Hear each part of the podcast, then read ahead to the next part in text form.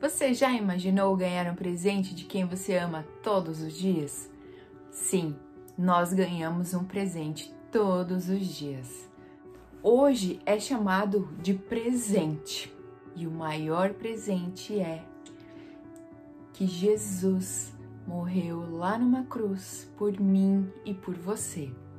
Esse é o assunto de hoje. Se você quer saber mais sobre isso, vem com a gente.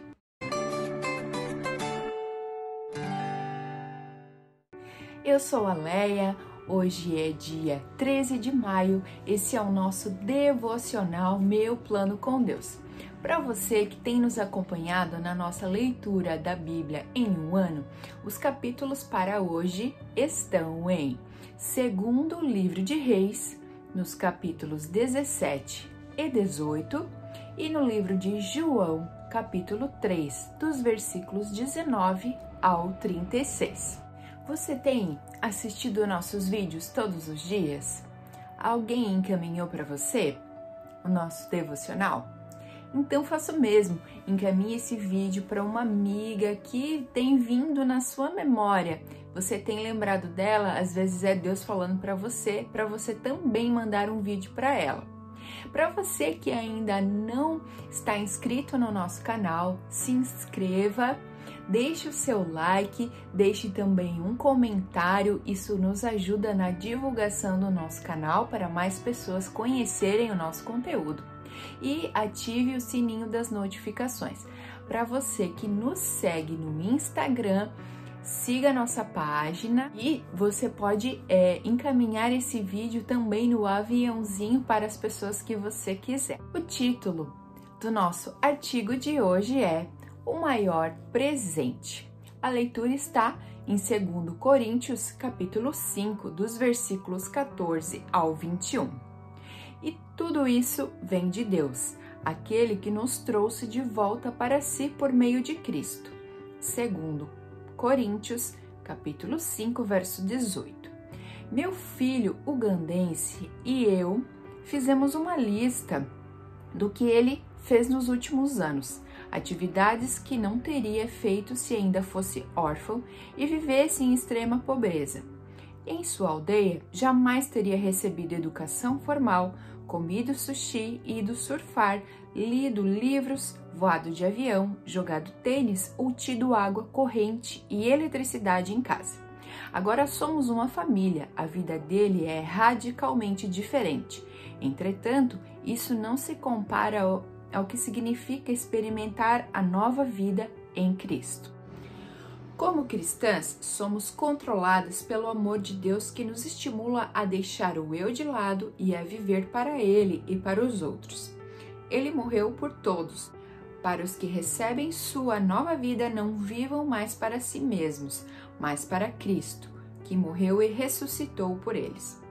Quando pertencemos a Cristo, não temos apenas circunstâncias diferentes, somos novas pessoas. A velha vida se foi e uma nova vida começou.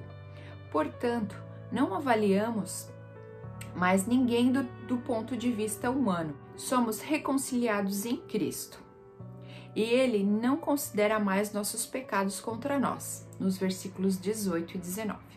Somos embaixadores de Cristo. Deus faz seu apelo por nosso intermédio, no verso 20. Falamos por Cristo ao declararmos: reconcilie-se com Deus, no verso 20. Pois Deus fez de Cristo a oferta por nosso pecado, para que por meio dele fôssemos declarados justos diante de Deus. Por mais que inundemos os nossos filhos com amor, orientação e bens materiais, nunca será o suficiente. Tiago, capítulo 1, verso 17 só Deus pode ser, somente Cristo. Toda a glória seja aquele que é o único Deus, nosso Salvador por meio de Jesus Cristo, nosso Senhor.